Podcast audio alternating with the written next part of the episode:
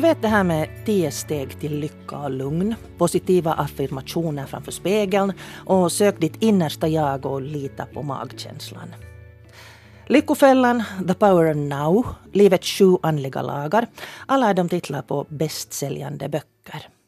Vad är det som gör att självhjälpsböcker säljer så bra? Och varför finns det så många terapeuter, coacher och personliga tränare som alla är färdiga att stå till tjänst med att hjälpa oss att bli lite bättre människor? Mot ersättning förstås. Måste man faktiskt gå på kurs för att vara människa? Det här är ett ämne som jag vill behandla väldigt varsamt. Så många människor som jag känner har hittat en mening i sitt liv med att försöka hjälpa sig själv och andra. Och vad är väl naturligare än att man vill dela med sig av sådana insikter som man har fått? Men samtidigt så är ju då självhjälp, terapi, handledning och coaching också en industri som omsätter massor, riktigt stora massor av pengar. Och för konsumenten, människan som kanske är vilse i sitt liv, så är det en djungel av välmenande människor med olika utbildning och erfarenhet. Så därför vill jag ta upp det här ämnet.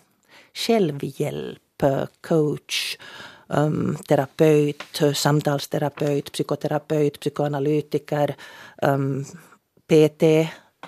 Det är ett väldigt luddigt begrepp. Mina gäster här i studion är Mikko von Brunn som är då psykoterapeut ja. och uh, psykoanalys och uh, grupppsykoanalytiker. Och uh, gestaltterapi, ja. psykodrama. Ja. Hela baletten? Hela baletten, ja. Och Minna Aalto, som jag funderade på vad jag ska kalla dig, men jag tittar på din hemsida att du kallar dig för inspiratrix, inspiratör. Jag är självutnämnd. Sen får, sen får man välja själv om man blir inspirerad av mig eller inte. Jag håller nog med om det. Jag har nog blivit ganska inspirerad av dig. Men om vi ska börja med det här, det här ämnet då, liksom självhjälp. Vad är nu egentligen, hur uppfattar ni självhjälp? Ja, jag, jag tycker att det där, som du sa tidigare, att det där begreppet är lite suddig och luddig. Men i själva verket har ju mänskligheten alltid haft olika traditioner att hjälpa sig själva.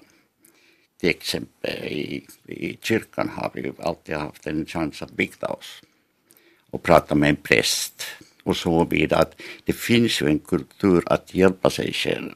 Samtidigt har vi alltid studerat med böcker, lärt oss främmande språk och allt det här men att nu i dagens läge när självhjälp är någonting annat därför att människorna vill på något sätt förändra sig.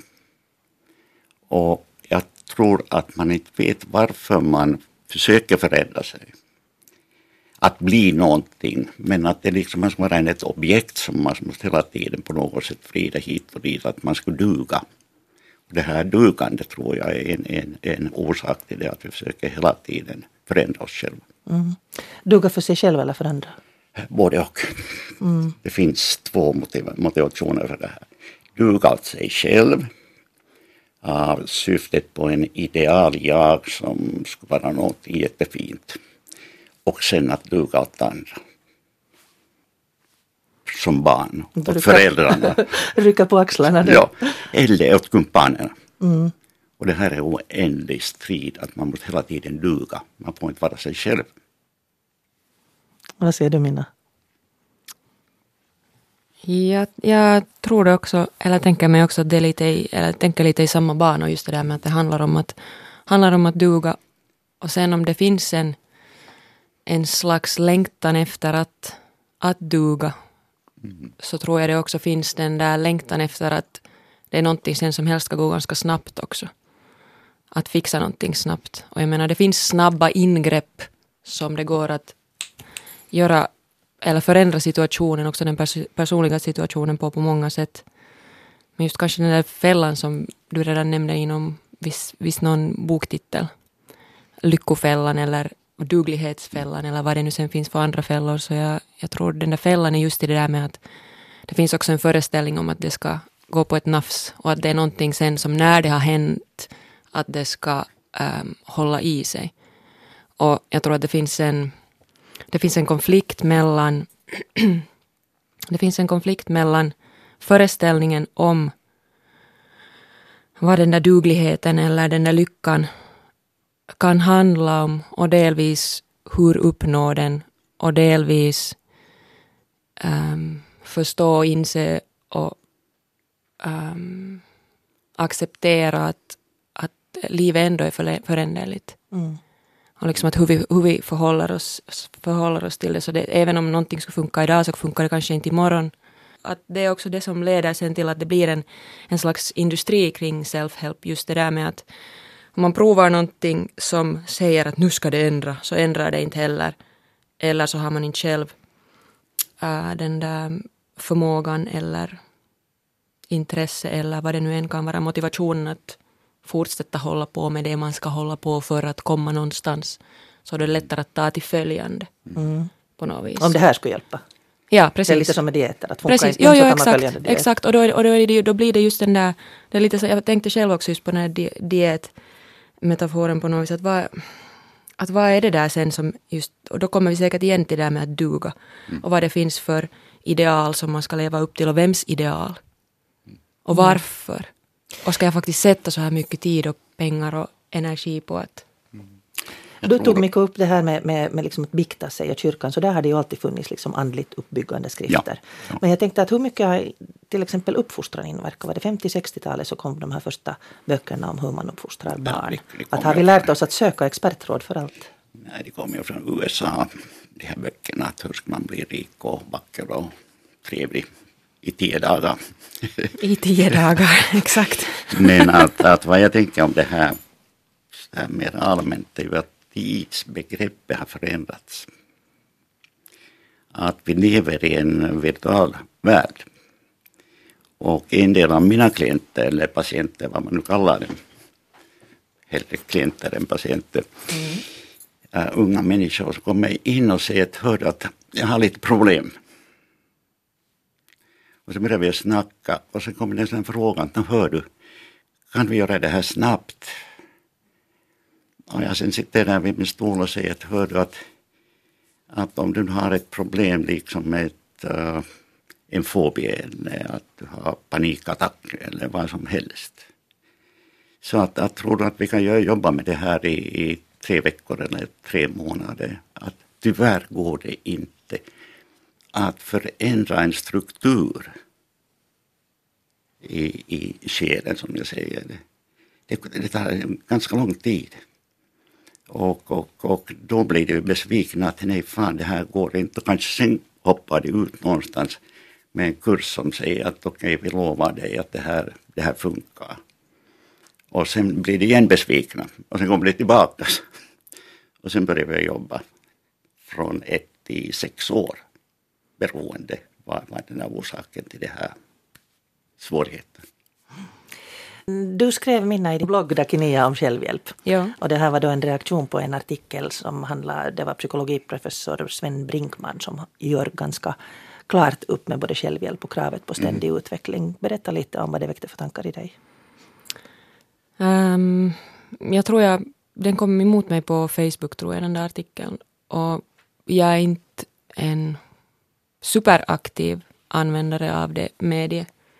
Så jag hänger inte där hela tiden och jag är ganska dålig på att läsa artiklar men på något vis så eh, det var några andra typ kollegor som hade delat den och så funderade jag på det här att okej, okay, mm, här är nu det här och så funderar jag, jag menar jag är inte uttalat och egentligen inte heller outtalat så erbjuder jag på det viset inte liksom self-help. Det är inte det som är, som är min, min, min grej men ändå i och med att till exempel välmående också är en ganska, ganska bred det kan ha en ganska bred, wellness och välmående har en ganska bred sån här mm, spektrum. spektrum ja. Så, så, så, så insåg jag att kanske det är bra för mig själv också att fundera att okay, om, jag, om jag erbjuder en, en rörelsegren som säger sig vara holistisk och som säger sig skapa välmående både på mm. fysiskt och mentalt plan, så vad, vad innebär det och var står jag själv liksom i, i det här i relation till, till det som då kallas self-help till exempel. Och så läste jag den där artikeln av, av purt intresse och tänkte att ah, okej, okay. den, eh, han har helt sina poänger och jag förstår den där upprördheten men sen ibland blir jag också lite sådär att måste man sen slå emot det på samma sätt. Att liksom som, och visserligen så tycks han också då ha, ha självdistans och, och ironi också i och med att han konstaterar att han har skrivit en, en självhjälpsbok hur vi ska slippa självhjälp, typ. Mm. Jag ska citera honom här. I vår sekulära tid härskar en slags livsfilosofisk förvirring som gör att det har blivit svårt att stå stadigt. De flesta av oss köper därför alla möjliga former av livsguidning, terapi, coaching, mindfulness, positiv psykologi och självutveckling i största allmänhet. Inom områden som kost, hälsa och motion har det uppstått en veritabel religion som hela tiden föreslår nya kurer som man ska följa och leva efter. Ena månaden ska man äta efter sin blodgrupp, nästa månad är det stenålderskost som gäller. Det verkar som om vi saknar riktning och därför springer vi omkring efter det senaste receptet på lycka, utveckling och framgång. Ur ett psykologiskt perspektiv ser det närmast ut som ett kollektivt beroendetillstånd. En del av befolkningen, allt färre, är beroende av cigaretter och alkohol, men ett flertal och en ständigt växande del tycks vara beroende av råd från livsstilsguider, självutvecklare och hälsogurus. Och det här är då alltså ett utdrag ur Sven Brinkmans Stå fast bok. Mm, jag tror att Brinkman, Brinkman har rätt i det här därför att när han använder begreppet beroende ja.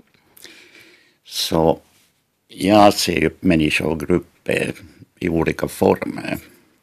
Och vissa grupper är beroendegrupper som längtar liksom en terapeut som skulle vara en mamma och pappa eller pappa och ge råd, stöd och allt annat därför att de människorna har inte i sig själva. Och då går man ju ut och söker någon som man kan hänga sig fast i, en ideologi, en coach, en tränare och blir beroende av det här därför att man, när självkänslan är så låg eller liten att man vet inte själv vad man ska göra. Och det här är ju det där en del av terapin som försöker hjälpa människor att bli självständiga. Att välja och förstå vad de väljer. Liksom i den här industrin som vi kallar självhjälp. Så den är ju så jätteoteoretisk. Att, att om man läser en bok så vet man inte vem har skrivit den och hur har man skrivit och var grundar man hela den där ideologin som man försöker sälja. Och det här är farligt tycker jag. Och jag tyck, det som jag själv kom att tänka på på något vis just i, i sam, samband med, och, och, det var kanske orsaken till att jag sen började fundera på det här, var just också den här, den här quick fixen som jag talade om tidigare, att det ska mm. fixas på ett ögonblick, som, som Mikko redan sa. Och jag tänker ibland på när det finns, för det är någonting som har ökat också, alla de här pikalaina eller pikavippi. Mm. Alltså det är snabblån. Till, snabblån. Man får snabbt tillgång till pengar mukamas och sen betalar man höga räntor och, och blir fast i den där. Så jag tycker att mycket, um, eller inte mycket, men en del kanske av den här quickfixen och den där beroendelängtan, så det är ju liksom också en, det blir ett slags andligt, andligt pikalån, andligt snabblån. Mm. Så där med att liksom, jag har nu ett hål i min själ, fixa det. Och så är det kanske, sätter man en klump singitarra där som håller i tio dagar eller tio veckor eller tio mm. månader eller hur länge det är. Och i något skede så, så trillar det ur igen för att det, det finns där också en, och kanske det är just den här självkänslan sen å andra sidan som jag, när jag funderar på mig själv och min relation till de self-help-böcker eller hela den liksom delen av det här som jag har, som jag har bekantat mig med så jag har hållit ganska bra avstånd. Och jag, jag märker att jag har en sån där inre mätare som säger att hej det här är totalt bullshit, att det här behöver jag inte liksom befatta mig med och det här är inte det, här är inte det sättet som jag uppnår nu någonting som jag skulle vilja. Mm. Och då finns det en sån här viss grundkänsla som hjälper mig navigera. Och det är kanske den sen som, som just som finns, jag menar den finns på olika sätt närvarande i olika människor. Mm. Och då är det kanske just, ja, beroende på. Mm. Du jobbar ju själv, du, du leder meditation, du leder niedans, mm. chakra mm. jobbar du med. Mm. Vad är motorn för dig när du jobbar med de här? Som en del människor skulle kunna tycka att det är ganska flummiga grejer. Inget av det är egentligen flummigt. Och jag menar min... Alltså på sätt och vis, jag förstår den där... Jag förstår den där om man tänker naturvetenskap. Ja, jag, jag förstår. Men samtidigt så jag menar min egen, min egen inkörsport, till exempel till NIA just också, är det att jag tycker om det därför att det är så oflummigt som det är. Och det som kanske inte, jag menar NIA är fortfarande en ganska um, relativt okänd gren i, i Finland och det är inte så stora grupper som håller på med det. Men det skulle lika gärna kunna vara en gympatimme.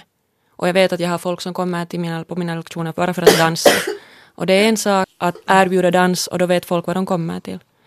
Och samtidigt så är det just det där att det är det, och det är det jag erbjuder. Men sen det som finns bakom NIA, hela, där finns liksom, det baserar sig på hur människoskelettet ser ut, hur vi biologiskt anatomiskt fungerar. Och då tycker jag att den här flummigheten minimeras.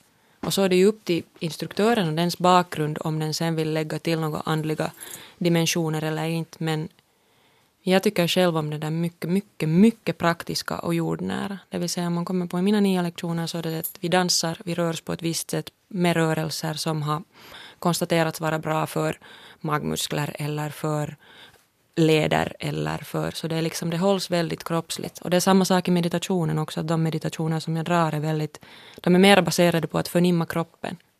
Istället för att trippa ut någonstans och, och vara Ja, det är också en, det är sen en personlig sak vad som händer under de där meditationerna när vi får kontakt till oss själva. Mm. Men, men jag föredrar att dra upp klara ramar där vi befinner oss här och nu i den, den kropp som, som vi är. En stor industri är det. Uh, Anna Perho gästade lördags häromveckan mm. och uh, berättade om sin senaste. Hon har skrivit tre självhjälpsböcker och nu är det här hennes fjärde. Då hon pratar om superarki. Det är Jukka Isojoki och Hanna Norrena som pratar med henne. Nu har vi med oss den alltid lika förtjusande Anna Perho. Välkommen hit. Tack. Tack. Hör du, vi känner ju dig som en radiopratare. Du har ju gjort en lång karriär på Radio Alto där du jobbar som morgonradio. Mm -hmm programledare, men du är också författare och gett ut några böcker. Och nu är du aktuell med en ny bok i vilken vi kan lära oss att kombinera arbete och familj. Ja, det var en äh, jättelätt ämne. ja. Ja, det är ganska många som funderar på det här, att hur man egentligen ska få ihop det här. Och uh, nu när jag läste igenom den här boken, så här finns ju ganska mycket sådana handfasta tips på vad man egentligen kan göra. Men uh, innan vi går in exakt på vad den här boken liksom mm. erbjuder för typ av hjälp för alla frustrerade och utmattade föräldrar, så uh, kan du berätta lite, varifrån fick du egentligen idén till den här boken? No, jo, det här, jag har skrivit tre sådana här self-help-böcker före det här. Och jag går, eller reser runt i Finland ganska mycket och föreläser om de här bokarna, och, eller böckerna. Ursäkta min svenska, jag får öva så sällan. Men i alla fall, så jag träffar mycket folk och sen, eh, sen jag har alltid den där pinsamma momenten efter att jag har slutat så jag frågar att vill någon fråga någonting. Ja. Och då för att vi är i Finland så oftast frågar ingen något. Men om de frågar, så frågar, frågar de alltid att eh, hur har du gjort att du har en karriär och du har en familj? Och alltid då jag fick den, den här frågan, så jag blev alltid uh, lite förvirrad eller så där förvånad. För att jag hade aldrig tänkt på det så mycket. Att, och precis, jag hade inte tänkt på det jag har bara gjort saker och sen kanske efteråt tänkt lite att kan man göra så här eller ska det här gå? Mm. Och sen förstod jag att okej, okay, eh, det här är en sak som intresserar folk, som man pratar jättemycket om, eh, i, speciellt i kvinnotidningar och så vidare. Så varför inte skriva om det här? Och också liksom ta reda ut mig själv att hur, hur man egentligen borde göra eller Eh, vad skulle vara bra att göra, att få det här, allt det här gå ihop. Mm. Men, men Anna, du, har, du sa att du har skrivit tre stycken sådana här ja. självhjälpsböcker. Hur, hur har de tagits emot och, och, och, finns det en marknad? Finns det ett intresse för att helt enkelt få reda på och lyssna på någon som har gjort de här misstagen tidigare och du kan så att säga lära lite time management och allt möjligt annat. Mm. Finns det ett intresse? Um, jo, visst finns det och jag tror att det växer hela tiden. Att, uh, nu är vi vana vid att, uh, att ha personal trainers i, i gymmet. Alltså. Och det är helt liksom vanliga människor som tränar med personal trainer och så vidare. Så jag är helt övertygad om att uh, att den, det nästa steget kommer att vara det här att mind, är the, mind is the new body. Alltså att eh, man blir van med den tanken att vi kan också träna vår, eh, vår tänkande och, och vår, eh, vad heter det, mieli. Mm. Att, att vi kan träna det.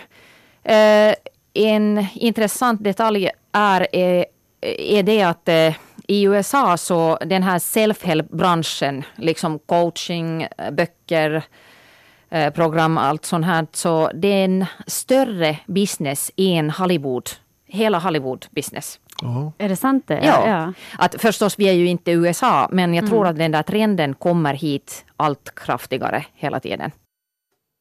Det sa alltså Anna Perho som intervjuades av Anna Norrena och Juha Isojoki i lördags. Självhjälpsindustrin i Amerika är större än i Hollywood. Säljer båda drömmar. Vad tror du, psykoterapeut Mikko von Brun? Ja, jag lyssnade, lyssnade på det där vad hon sa. Hon får ju ha sina åsikter men att... Men om det är ett faktum alltså? Det är ja, stor jo, jo det, det är ju ett faktum att det här självhjälpsindustrin växer hela tiden. Men att gärna åsikten att, att om man ska vara en coach eller, eller vad som helst så nu skulle man kunna kräva att de här uh, människorna som börjar utöva ett sådant yrke har en väl grundad utbildning. Jag menar att om jag skulle vilja ha en uh, personal trainer i gymmet så skulle jag vilja ha någon som har tränat eller studerat en vecka någonstans och fått ett papper. Jag skulle vilja ha en läggfysioterapeut som känner kroppen eller om jag ska gå till någon mental coaching. Så då måste jag veta vilken skola, hur lång skola, vad är den här processen, hur man har studerat och vem har i själva verket godkänt den där examen på det sättet att, att man vet ungefär vad man får därifrån. Och det här är just det där som jag tycker är faran med det här. Att människor som inte har haft en möjlighet att studera till exempel terapi. Äh, jag har hittat andra skolor där man sen kan komma ut från den skolan med ett papper som säger att mm, hon eller han är till exempel en samtalsterapeut. Eller någonting annat. Men det är ju inte legaliserat i Finland. Och då vet man ju inte vad man får därifrån. Och för mig är det ju så att när jag har studerat ganska länge det här, att förstå människans själsliv betyder det att jag har ju gått åtminstone i tio år i min egen terapi därför att jag skulle förstå vad som hände och studera. Därför jag tycker det är jättefarligt att börja jobba med människorna, med människorna utan en väl, väl god utbildning som man kan lita och att någon kan granska. Varifrån kommer du när du gör det här arbetet? Och, och, och det här är någonting som, som orsakar svårigheter. Jag har haft sådana patienter som kommer till mig och sagt att ja, jag gick där. Och sen var jag där. Och sen började jag må så illa. Och sen får man börja lappa och utreda vad som har hänt. En del har varit nära psykos när de kommer in och så vidare. Så att det här är inte bara en sak att okej, det är en industri, det är en industri, människan söker efter pengar, men sen måste man ha det ansvaret också att vad man gör. Jag tycker det här är det viktigaste. Du sa Minna Aalto som då undervisar i, i bland annat niadans att det baserar sig på skelettet och det finns så mycket... Anatomi och muskler och, mm. och, det, och, och det är liksom som... Ja, jag menar jag brukar ibland kalla det intelligent aerobik. Mm. För att, och då är det liksom, då, då är det det som vet, som, som man får ut av det. Det som jag själv tänkte nu här på när vi lyssnade på det här föregående inslaget, just det där med att, att det är intressant också att, um, att mycket på något vis kring den här self-help-grejen tycks verka vara också det, gå tillbaka till det som Mikko sa helt i början om det här med duglighet, men liksom också det där att på något vis måste man få exempel för att misstag är tillåtna. Att det är okej okay att missta sig som människa. Just det där med att, för det är många som baserar sig på det att jag gjorde det här och jag gjorde det här och jag var olycklig. Sen gjorde jag det här, sen blev det här. Så det finns ju en massa, en massa av den här litteraturen är också personliga historier.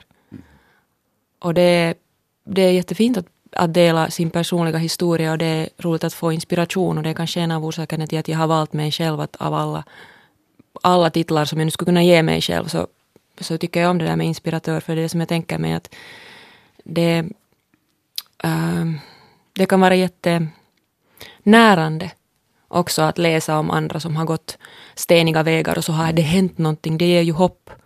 Men samtidigt så är det just det att det betyder inte nödvändigtvis att, att det är just det samma, den samma vägen som, som man själv ska gå.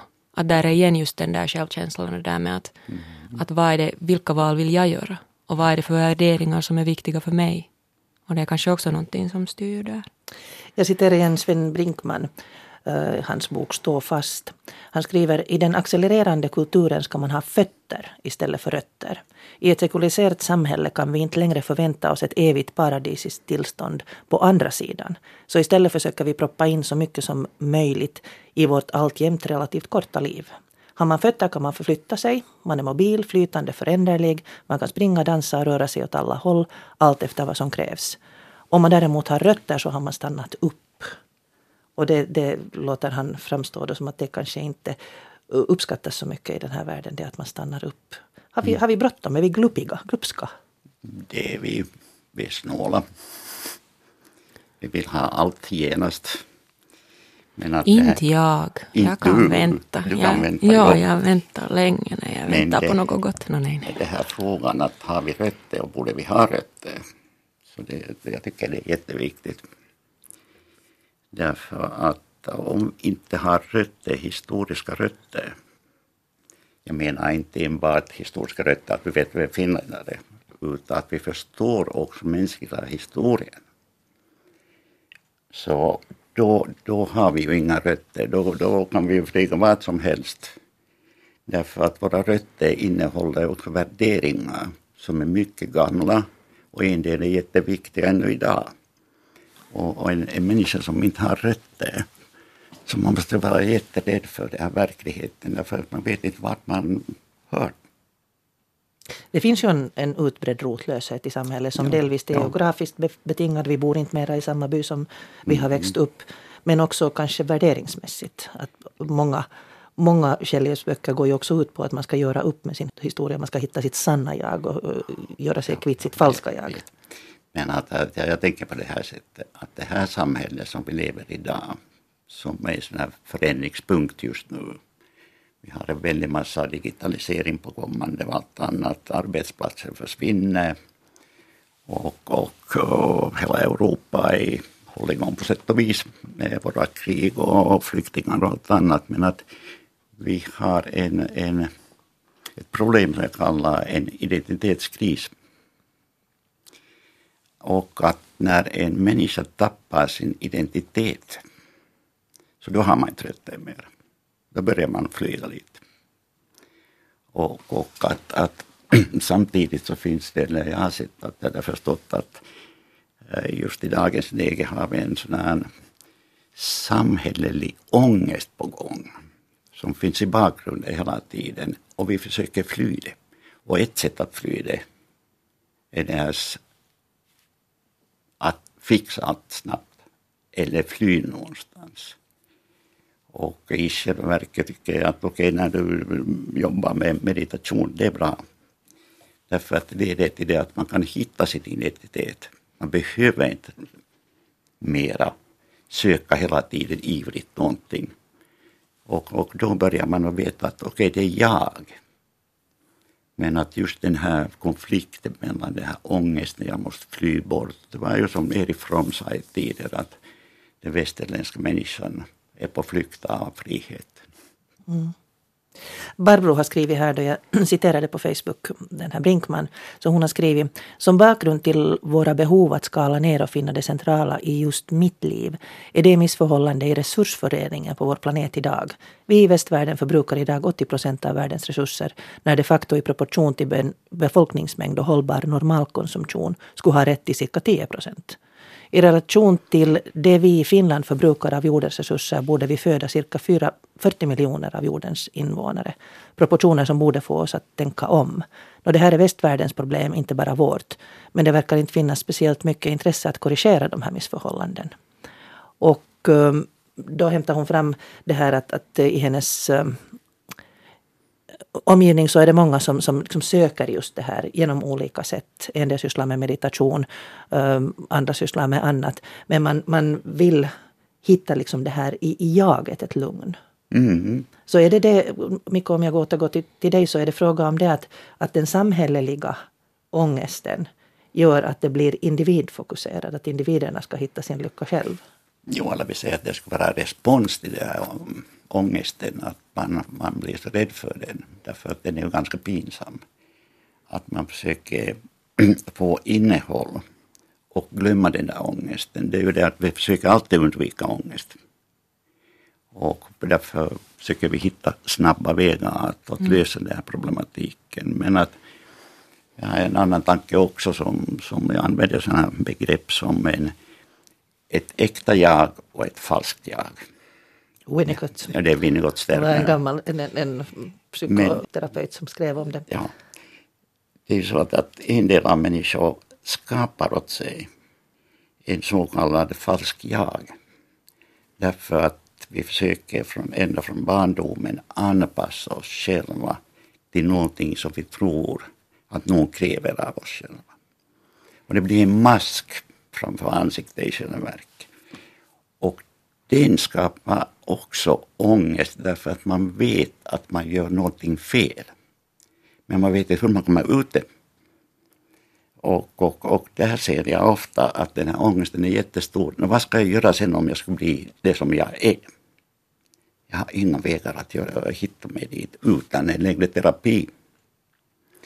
Och det här falska jaget tror jag är en orsak till det här att vi försöker hjälpa oss hela tiden så att alltså ska vi klara med det här. Plus att det här falska jaget hämtar med sig en moralisk depression.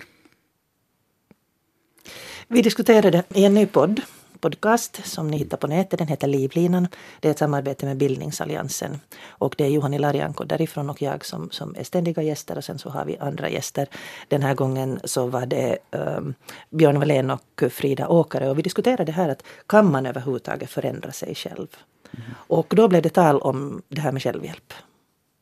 Jag menar missnöje så det är det, det bästa liksom businessen, att, att, satsa på business när folk är missnöjda och skapa missnöje också. Det, det är det. Vi måste också liksom genomskåda den här mm. klassiska, liksom, den här just där, där du ska liksom tio övningar för att bli en lycklig människa eller någonting annat. Mm, alla de här självhjälpsråden. Ja, ja, att jag är ganska kritisk till det själv. Jag tycker att det är, du talar här om den här liksom, självhjälpskurser och allt möjligt, att det är en form av ny hjälplöshet. Att vi inte ens kan vara människor mera. Liksom måste, vi måste lära oss, vi måste gå på kurs för att bli en människa lära oss liksom hur vi ska förhålla oss och liksom peppa upp varandra liksom med självhjälpslitteratur. Jag tycker det, det är liksom att degradera lite människovärde. Jag tycker att vi, vi har det här inom oss. Inte ska vi vara så beroende av de här liksom tio råden som vi ska få någonstans i någon tidning. Å andra Men, sidan så Sokrates och Platon samlar ju också kring sig människor. Jo, men alltså människor är en annan sak att du lyssnar liksom på goda vänners råd eller sådär. Men att jag menar det där, den där industrin som finns där bakom och där du liksom återkommer till samma frågor, att du ska gå ner, banta på sex veckor, tio kilo liksom. Och det där, och då, det är ju bara, det är bara att genomskåda att det är ditt missnöje de vill, de vill liksom utnyttja. Och det kommer egentligen från dig själv? Det är alltså i livlinan som kommer ut i november. Det finns många saker vi diskuterar i livlinan som du hittar på nätet. Men äh, det här då, missnöjet. Mina Aalto och Mikko von Brun, i reklamen så skapar man ju ett behov genom att visa på att det finns saker som är bättre och finare. Och, och du skulle säkert också vilja ha det. Det, det, det här frågan fråga om en slags psykisk konsumism. No, det är kanske lite som jag sa tidigare, just där att det han, just att, att, att vissa sådana här, en del, en del ett sådant här, här quick, fix, quick fix-tänkande just handlar om det att det blir ett sådant andligt, andligt kvicklån eller snabblån. Och um, och, och missnöje, jag menar jag, jag, själv till exempel, jag har inte haft en TV på säkert 15 år. Så jag håller mig ganska liksom utanför reklam och jag inser det varje gång när jag är på bio eller någonstans hemma hos någon och reklamen snurrar. Så jag kan inte ens förhålla mig riktigt mer. Jag kan alltså inte avläsa reklamen mera för jag förstår inte den där, mm. jag förstår inte den där strukturen som, som, som används för att nå fram till konsumenter. Och det är ganska intressant att, att titta på den lite utifrån. Och det, är som jag, och det är en orsak till att jag skrev den här bloggposten också som du talar om. Tyvärr är den bara på finska men, men ändå. Mm. Så det handlar just om det där med att, med att jag också i, i något skede beställde jag på en, jag blev prenumerant på en sån här hyvinvointilehti eller sån här Wellness-tidning. Wellness-tidning, ja. ja. på grund av att de hade en artikel om NIA. Och så tänkte jag att ah, okej, okay, no, jag, ska, jag ska ta hem den här tidningen nu.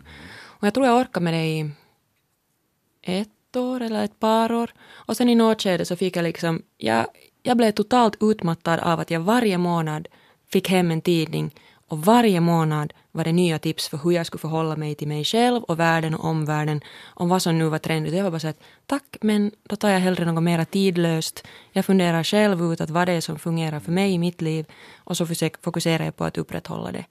Och jag skulle påstå att missnöje, missnöje i mitt liv är ganska sådär, jag menar klart det kommer situationer där jag är mindre nöjd. Men så överlag så känner jag mig ganska stabil. Och jag funderar ibland att, att om jag skulle utsätta mig själv för så mycket reklam som kanske en, vad ska jag nu säga, Matti Meikäläinen mm. skulle få, så jag, jag, skulle kunna vara betydligt mycket mera missnöjd. Antagligen också där också för att det igen sen sätter um, liksom kanske det där falska jaget och de där falska idealen kommer fram där. Och, sätter, och så börjar jag liksom kräva saker av mig som inte ens hör hemma i mitt liv. Och det sen tycker jag liksom kopplar till, kopplar till den där egna värderingarna. Till, till den där självkänslan. Att, okay, att vad är det som, hur vill jag leva mitt liv? Och vad är det som, vad är, det som är viktigt i mitt liv? Att, att om jag hela tiden får den här inputen utifrån med att det här är nu viktigt, det här är nu tränigt och det här ska du nu göra för att så det är ju klart att jag hela tiden skulle känna mig otillräcklig. Mm. Men i och med att jag har klarat av, jag har liksom hittat ganska lätt att okej, okay, men det, det är det här som är viktigt i mitt liv. Och så organiserar jag min vardag enligt bästa förmåga och så möter jag kriser då de kommer, om de kommer. Så det liksom ger mig ett, ett, ett betydligt tryggare sätt att navigera. Så missnöje är säkert ett, en, stor, en stor grej som sen också upprätthålls delvis av alla.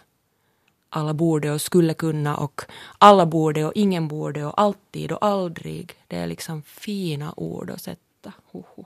Mm. Vad tänker du Mikko på? Jag tänker på det här missnöje också. vi lever ju i ett äh, tävlingssamhälle. Tyvärr som börjar redan i barndomen och som har blivit hela tiden häftigare om man ser på barn som går i skolor och gymnasiet och sen studierna vid Uni om man kommer dit ända. Så att, att på det sättet skapar man ett missnöje och en sån tävlingsposition hela tiden att jag måste vara bättre bättre och bättre för att nå någonting. På finska har vi ett sådant begrepp som kympin tyttö. En ung kvinna som försöker vara den bästa och gör sitt bästa, studerar och sen i slutligen är hon slut därför att hon kan inte fylla de där kraven och hon är missnöjd med sig själv. Med sin hjärna, med sin kropp med sin familj och allt. Och vi bara ökar den här takten här att det måste vara bättre och bättre. Nu pojkarna är ju likadana men jag använder bara kumpityttöra för att vi pratar så mycket Det var kanske det. också lättare tidigare när det var fråga om prestationer. Ja. Men nu tycker jag att, att den uh, värld som skapas just i damtidningar, inte bara damtidningar, tidningar överlag, så blir det en sån känsla av att det finns någon slags lycka någonstans som andra hittar och inte jag. Mm. Det finns någon slags inre frid som man ska hitta om man gör på rätt sätt. Alltså det finns någonting som, som tydligen går att få men som inte jag har. Ja. Jag läste, jag läste nyligen, nu minns jag inte var, men jag läste någonstans väldigt smart och det var någon som konstaterade också att nej det var en mindfulnessbok. en av de tio self-help-böcker jag hittade i min bokhylla. De flesta illustrerade med stora bilder, färggranna, annars skulle de inte finnas där. Men um, kanske den inte är self-help, kanske det är spirituality egentligen. Mm. Men där talar de just om det där med att i allt större utsträckning så, så, så, så är vi verksamma i ett samhälle där vi ska tycka om och värdera och hela tiden mäta saker och ting och sätta, sätta, klistra lappar och kategorisera och tycka det där om det tummen där och det där om det ner. Jo, exakt. Hela mm. tiden. Konstant. Och då skapas det väldigt lite utrymme för det där bara att, eller ens uppmanas väldigt lite till att ta ett steg tillbaka och bara titta på världen som den är. För jag menar, om, och då, då kanske vi kommer till det där med fötter och rötter igen. Mm. För om jag har fötter och om jag ser att jag måste tycka allt om hela den här världen, jag måste förändra allt i hela den här världen. Så då jag jobbar jag reven av mig tills jag dör. Och säkert ändå inte heller är lycklig. Medan om jag ens en gång skulle kunna bara ta det steget tillbaks och låta världen vara som den är, därför att jag kan ändå inte påverka allting, men jag kan påverka mitt eget förhållande till den. Så redan det kanske ger lite sån en hajurakot i världen så att jag inte liksom blir personligen så indragen eller personligen så sliten av allt som händer där ute. Ja. Jag fick här, ja det var i förrgår, en annons på, på min mobil. Det är ju så att jag har, vandrat till Spanien pilgrimsfärderna nästan 25 gånger så att jag, jag vet vad det är, långa rutter. Men det var en annons i det där som jag fick. Vi ordnar en pilgrimsfärd till Santiago. Mm. 110 kilometer, det är ju bara en sträcka. Men att vi sköter allt, det finns buss som för er dit och tar era ryggsäckar och sen går ni en liten sträcka. Och sen när ni kommer till Santiago får ni en kompostela. Och vad betyder det kompostela? Du får ett betyg att du har vandrat. Men det här är just vår tid. Man orkar inte vandra, men man vill ha någonting. Och sen kan man ta bilder med sin mobil och skicka i Facebook. Nu har jag vandrat hit och nu har jag vandrat dit. Och det här är just ett exempel som vi pratar nu, som man går lite på den spiritualiteten. Att vi har tappat den där basen på något sätt. Just som Minna sa, okej, okay, ta ett steg bakom, lär dig att fundera, reflektera. Men att vi har så jävligt brådska att vi förstår inte vad det är. Och sen har vi ju igen pengarna som kommer bakifrån. Jo, vi ordnar det är en snabb resa till spiritualiteten. Vad är det? Brinkman talar i sin bok som då heter Stå fast. Han pratar om att istället för att tänka positivt så ska man tänka negativt. Det vill säga dels det att inse vad man allt skulle förlora om man inte skulle ha det som man har. Mm. Ta det med i beräkningen. Mm. Och dels det att en, en del skit hör till livet. Att det finns liksom inte sätt att undgå det. Ja, livet är inte en kontrollerad laboratoriesituation. Hur vi än försöker intala oss det.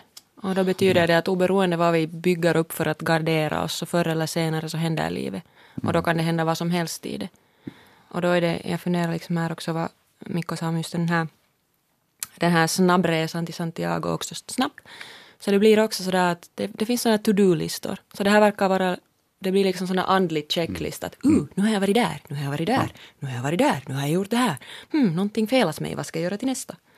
Och det finns liksom, det är väldigt kortsiktigt. Och jag menar det är ju det som quickfix också handlar om. Mm. Det handlar om att hitta den här nödlösningen nu i stunden så att jag känner mig lite bättre. Mm. Och där är också just att de, de flesta insikter och de flesta inre framgångar, om man nu vill kalla dem mm. framgångar eller sådär. Men jag menar det handlar om år av arbete. Och det handlar också om att upprätthålla det där väldigt ofta. Och jag menar jag tror att jag talar som jag gör för att jag hörde, jag vet inte, vi kanske var yhdeksän ja puolen kympin tyttö eller någonting. Men jag har, jag har själv gått den vägen mm, också mm. i något skede. Och jag inte, inser jag, inte insåg jag då att, att jag höll på med det. Men liksom bara var så att, ah hetkinen, nu någonting. Och så hade jag en burnout när jag var 27 för att jag tyckte att jag skulle göra allting åt alla och för mig själv. Och sen så att, men vem är jag? Och det, det, hela mm, det där. Sen började ja. Och sen efter det kom jag till en punkt där jag var så här, nej men det här är inte roligt mer. Och efter den där liksom själva emotionella, hur ska jag säga det där liksom, kollapsen. Turbulens. Vad sa Turbulensen, åh oh, det var ett vackert ord. Ja, efter den emotionella turbulens, turbulensen, efter att den hade lagt sig dessutom. Så var jag så att okej, okay, men vad är det som funkar i mitt liv? Och vad är det som ger mig glädje? Mm. Och grejen är att äh, dans och musik och Nia har alltid, det har liksom varit en glädjekälla sedan du kom med. Så jag har dansat gråtande för att jag har mm. vetat att den där dansen gör mig bra även om jag inte känner det just då. Mm. Och så småningom i och med att jag har hållit fast i det som, som har funkat för mig och som har skänkt mig glädje Även om nu här blir så här, ui, man, allt, det får faktiskt ta ont, allt ska inte vara glädje. Men jag tycker om ordet glädje ändå, det är också en del av livet lika stort. Så har jag krälat mig tillbaks Mm. Den här glädjen, att hitta den här glädjen, så som du säger, just mm. att, att, genom att, att få den så. Det är ju också någonting fundamentalt i oss människor, det att, att då vi har hittat någonting som mm. ger oss glädje så vill vi dela med oss av det. Mm. Jag pratade med Gina Lind som sysslar med sådana här inre resor. Mm. Och hon har själv fått jättemycket hjälp via den här vägen. Och jag frågade henne vad det betyder för henne, varför, varför hon vill hjälpa. Det är liksom någonting som äh, är, är så fullt i mitt hjärta att hjälpa och jag skulle säga att det som är kanske det viktigaste för mig och det, det var som gör att jag, jag vill fortsätta att göra det vad jag gör, är den här oerhörda tacksamheten som jag sen liksom får ut av mitt arbete. Och också det, det som jag kan se i, i människorna jag möter, om det då är en kund eller är det en vän eller nära bekant eller närstående annars. Så det här liksom, det är så, det är så fint och det är så, liksom, det är så otroligt tacksamt åt båda hållen. Att jobba med någonting som, jag kan inte sätta, liksom, jag kan inte sätta nästan ord på det. Hur har du upplevt det då när du har varit med någon människa på den här resan? Ett förtroende finns där ju alla gånger. Där finns en öppenhet, där finns en sårbarhet och där finns en genuin önskan att uh, hitta svar eller göra insikter och, och, och förstå sammanhang eller förstå eller hitta en pusselbit som, som möjligtvis fattas i, i ditt liv som du inte liksom förstår att det, det är någonting som inte stämmer eller det är någonting som inte liksom häng, hänger ihop. Att det är en sån här otrolig värme och en, en liksom tillit som där finns, både till mig, till själva processen och till möjligheten som var och en upplever när de sätter sig ner i stolen och, och, och är redo att, eh, att helt enkelt möta sig själv och lära känna sig själv på djupet. Mm. No, hur är det en sån här pragmatisk fråga, hur är det med den här ekonomiska sidan? Är den viktig? Um, för mig skulle jag säga så här liksom att, att det vad jag gör idag, det är så värdefullt att uh, man skulle i princip man skulle kunna ta betalt hur mycket som helst. Jag upplever att det vad man får ut av det är, är, är liksom ovärderligt. Samtidigt så skulle jag göra det här bara av mitt hjärta. Fullt liksom, jag skulle kunna göra det gratis om någon annan skulle se till att jag får mat på bordet. Sen liksom att någonting måste man ta för det vad man gör i och med att det här är mitt jobb. Hur är det då, uppfattar du samhälleligt att det har betydelse? Att, eller är det liksom individen eller är det också om du tänker på framtiden? Alltså eh, min högsta önskan är ju den att samhället via individerna så småningom kommer att förändras. Jag, jag, jag skulle hoppas att samhället skulle ha en annan inställning till, till det vad jag gör och, och vad kanske många annan med mig. Att, att det skulle finnas en sån här öppenhet, en, en vilja att eh, lära sig förstå eller åtminstone en vilja att eh, vara öppen för att man kan komma till samma svar på olika sätt eller ett samarbete som min farfar alltid pratade om. Att, att man, man går liksom hand i hand och inte dömer någonting eller, eller skuffar bort. No, för dig så har det här betytt en, en stor sak i ditt liv då du hittade den här vägen? Men jag skulle säga så här att det att jag mötte resan, jag läste boken, så det har förändrat mitt liv totalt jag har liksom via, via resan börjat förstå mitt liv, livet överhuvudtaget, människorna och allt vad som händer mellan människor helt på ett annat sätt. Och, och jag, jag till och med upplever så här liksom att, att skulle jag ha vetat det här från första början så skulle mitt liv kanske se annorlunda ut och jag upplever då att samhället skulle se annorlunda ut. Men det, det, det känns som om någonting har, har glömts bort på vägen när vi börjar leva och när vi växer upp och blir vuxna och det ena och det andra. Gina Lindom, glädjen att hitta någonting och viljan att sprida det här vidare. Det är fråga om en, inre, en vägledd inre resa där man arbetar sig genom känslor. Kanske det som du Mikko var inne här på, det här med det här falska jaget. Ja. Men jag funderar, Brinkman skriver, den förtrolighet som många bygger upp i relationen till sin coach eller terapeut tycks ha ersatt traditionella vänskapsformer. Människan är ett djur som inte enbart har en maka eller make, ibland i livslångt förhållande, utan också vänner. Och jag funderar på att är det en slags längtan efter anknytning? Laura är lite inne på samma när hon säger att jag tror att vi som människor behöver både känslan av gemenskap, tillhörighet, feedback från goda vänner, lika med andlig vägledning för att se oss själva bättre och en vision för det goda livet. Skillnaden idag när vi inte längre har ett enhetligt trossystem eller ett givet ställe där vi vet att vi får de här behoven tillfredsställda, så får vinstdrivande bolag spelrum att marknadsföra de här sakerna till oss. Mm. Är det längtan efter gemenskap? Du var mycket inne på det här. Att ja att man, man behöver en, en pappa eller mamma. Men man är det också vänner? Pappa, man behöver en pappa eller mamma eller vi skulle säga så. Jag skulle säga att vi behöver, behöver, behöver alltid en grupp. Vi måste ha en tillhörighet till någonting. Annars är vi så jätteensamma som en väldigt massa människor är idag. Men att sen blir det en fråga till vilken grupp och hurdan grupp. Mm. Och då kommer vi tillbaka till sina andliga frågor. Vilken grupp? Vad ska den ge åt mig? Vad ska jag ge åt den här gruppen? Hur ska jag leva med den här gruppen och dess värderingar? Och här blir det ju svårt alltid. Men att, att jag tror att ensamheten är en stor del av den här problematiken. Man försöker hitta ivrigt någon ställe där man ska kunna säga att jag hör dit. Jag är medlem. Och det skulle vara viktigt att alla skulle ha en plats mm. där man skulle kunna känna sig trygg. Du har Minna just eh, i, kommit från Chimito där du har haft ja, kurs. kurs. Ja. Berätta vad du gjorde där och hurdana människor är det som det är härliga människor i Chimito. Mm.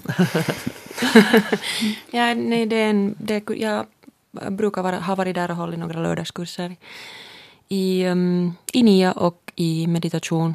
Mm. Och uh, Nog egentligen redan där så är, är det ju, äh, hur ska jag säga, att få, att få samlas kring en, kring en hobby kan också vara ett sätt att hitta samhörighet. Mm. Mm. Och då är just den där också att beroende kanske på att hur, hur stor eller lite samhörighet man har i det egna livet, i det personliga livet, i den personliga sfären, så kanske man då ja, äh, sen försöker tillfredsställa den eller tillfredsställer den på, på olika sätt. Mm.